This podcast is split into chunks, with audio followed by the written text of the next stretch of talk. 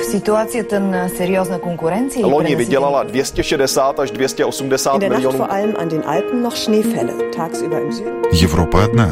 Европейцев миллионы. erinevalt kahest varasemast õhtust on tänane möödunud tunduvalt Idag så besökte vdn Michael O'Leary Jobbik azonban bejelentette, hogy egyetlen rendezvényen sem Разные взгляды на жизнь в программе «Европа лично».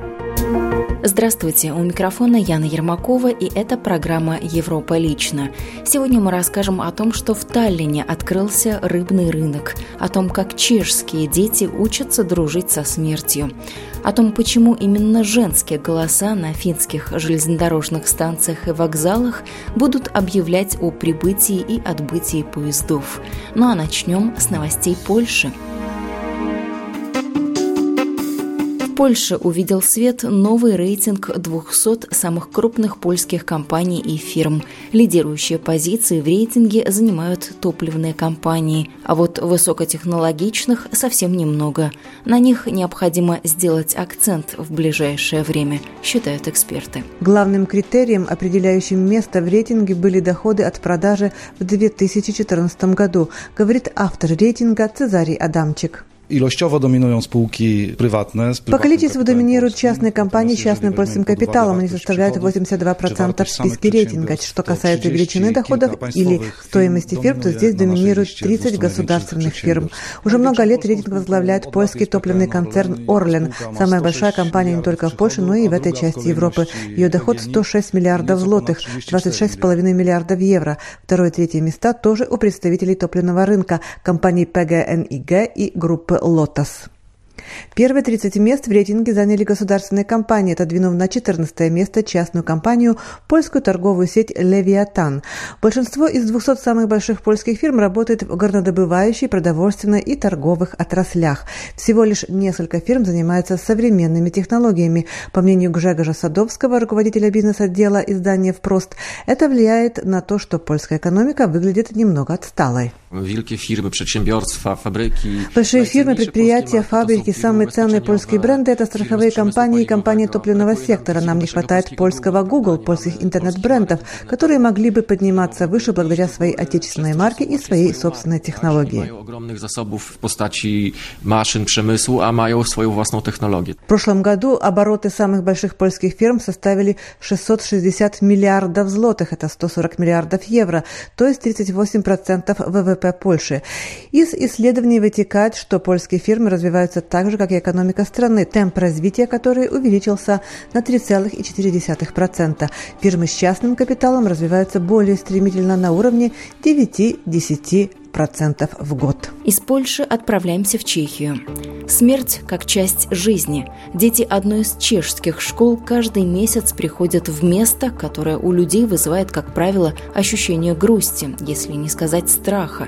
Это хоспис Святой Елизаветы в Брненском районе Штыржице. Ученики приходят, чтобы скрасить последние дни умирающих, но также, чтобы научиться воспринимать смерть как часть жизни. Идея ходить с ребятами из Брненской средней школы Ясанова в местный хоспис пришла в голову учительницы Йитки Войтковой.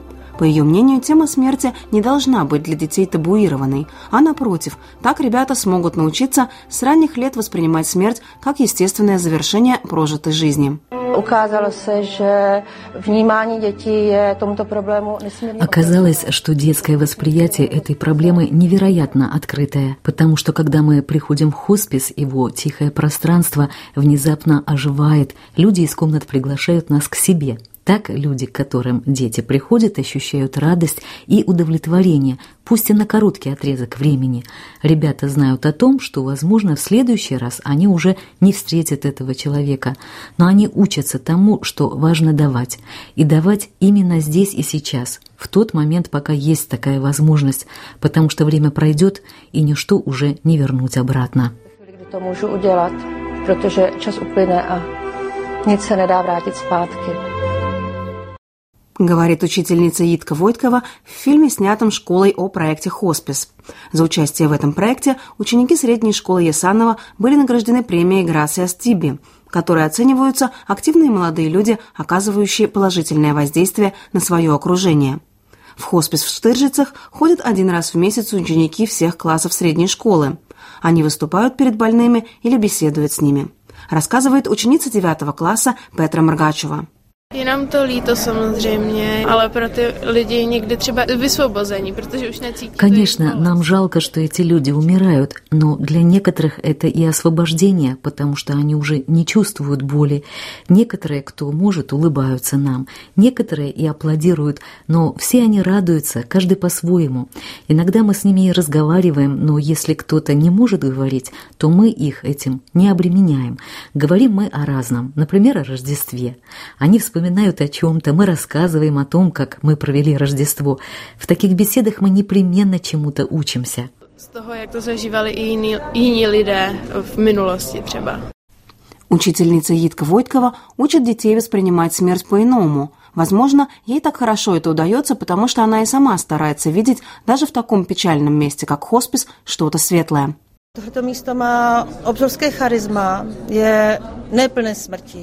Это место обладает огромной харизмой. Оно наполнено не смертью, а жизнью. Причем такой насыщенной, что нам необходимо к ней прикоснуться. Потому что лишь после этого жизнь стоит того, чтобы жить. Когда вы прикасаетесь к чему-то подобному, это прекрасно.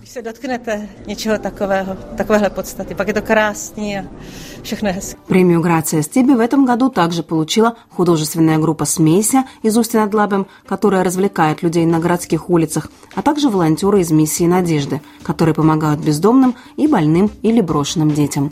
Вы слушаете программу «Европа лично» и сейчас переходим к новостям Швеции. Уровень образования родителей определяет выбор детей, и чем умнее родители, тем умнее дети – к такому выводу пришли шведские специалисты в вопросах образования. Вероятность того, что молодой человек пойдет учиться в высшую школу, зависит в значительной степени от того, как долго учились его родители. Перекошенная в социальном отношении картина поступающих выявлена ведомством канцлера шведских университетов в очередном годовом отчете. Делается вывод, что ситуация такая же, какой она была и 10 лет назад. Вывод основан на сравнении жизненного пути тех, кто родился в 1979 и в 1988 годах, вплоть до исполнения ими 25 лет. Оказалось, что 84% тех, кто начал учиться в высшей школе не позднее 25-летнего возраста, имели хоть одного родителя, занимающегося научной деятельностью. Среди детей, у которых родители имели только среднее образование, доля поступивших в вузы 22%. И еще к новостям Швеции. В шведских музеях только белые голубоглазые блондины. Это стереотип, но именно этот стереотип активно тиражируют при изготовлении манекенов для экспозиций. Смотрится красиво и романтично, но такие белоснежки искажают общее представление о древних людях. Белокожий, светловолосый и голубоглазый человек с копьем в руках – привычный экспонат в исторических и археологических музеях Швеции. Ученая из университета Гетеборга доказала, что многие музеи Швеции представляют стереотипные инсталляции и выставки, вводящие посетителей в заблуждение. Речь идет всегда об одном и том же. Исследования археологов, их находки не принимаются во внимание, рассказывает филиалу шведского радио в Гетеборге Аника Бюнц, ученая из Гетеборгского университета. Исследователь посетила 36 археологических музеев и выставок по всей Швеции с 2010 по 2014 годы. Выставки были посвящены каменному, бронзовому и железному векам. У модели первобытного человека в шведских музеях вы вряд ли увидите темные волосы, карие глаза или темный цвет кожи. Среди выставок, которые я посетила, я ни разу не встретила модели человека, который бы не был белокожим блондином с голубыми глазами. Мне ни разу не встретились хотя бы карие глаза или каштановые волосы, и уж тем более кто-то с более смуглой кожей, говорит Анника Бюнц. Ученый проанализировала интерпретации и отличительные черты музейных экспонатов. Анализу подверглись прежде всего визуальная составляющая музейных инсталляций. Как отмечает Аника Бюнс в своей работе, музейные выставки отражают стереотипное восприятие идентичности, социальных групп и иерархии. Из Швеции отправляемся в Финляндию. Обновленные женские голоса зазвучали на финских железнодорожных станциях и вокзалах. На приятный женский голос пассажиры сразу обращают внимание, но никто никогда не заглядывал по ту сторону производственного процесса, как записывают такие информационные сообщения. Узнаем об этом прямо сейчас. На вокзалах звучат новые голоса, объявляющие о прибытии и отбытии поездов. Объявления читаются на финском, шведском, английском и русском языках. Как рассказывает Ирина Неменма, во время записи нельзя было менять интонации. Работа со звукооператором, не владеющим русским, тоже добавляла сложности. Когда ты должен совершенно одинаковой интонацией 90 раз повторить 13 часов 15 минут, 13 часов 16 минут, было с ним очень сложно это все систематизировать. После каждого десятка произнесенных цифр мы делали паузу. В этот момент мы общались на финском языке, для того, чтобы оператор понимал, с какого момента пойдет следующий десяток русских непонятных ему совершенно названий. Внимание! Изменилось время и путь отправления поезда «Аллегро» номер 37 Хельсинки-Санкт-Петербург. Добавлю, что в транспортном ведомстве Финляндии пояснили, что именно женские голоса выбрали не случайно. Женский голос по своей частоте звонче, и он лучше подходит для таких шумных мест, как вокзал. И завершим программу гастрономическими новостями из эстонской столицы. Сезонный ресторан в центре Таллина в этом году предлагает клиентам широкий ассортимент свежей рыбы. Запасы так называемого рыбного рынка пополняются каждое утро, поскольку у ресторана есть собственный рыбак. Здесь на берегу моря находится рыбный ресторан, называется он Сити Марина. Он сезонный. Он работает только тогда, когда позволяет погода. А погода у нас позволяет летом. В этом году, а это пятый сезон, когда этот павильон устанавливается здесь, в Адмиралтейском бассейне, здесь начал свою работу рыбный рынок. Нам предлагают отведать свежие рыбы. Я встретилась с менеджером этого ресторана Оливером Лантом. Оливер, что вас вдруг побудило и заставило организовать рыбный рынок? Сити Марина кalaturg on siis nagu meie selline Рыбный рынок Сити Марина был нашей идеей уже на протяжении последних трех лет. Мы как раз думали об открытии рынка именно свежей рыбы, чтобы предложить нашим клиентам самый большой выбор так называемой балтийской рыбы. Конечно, некоторые виды рыбы мы покупаем за границей. Например, морской карась к нам приходит из Греции.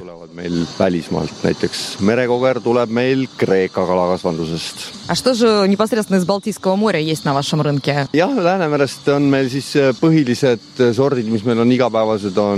Это, как правило, щука, камбала, окунь. Сейчас еще имеется сарган.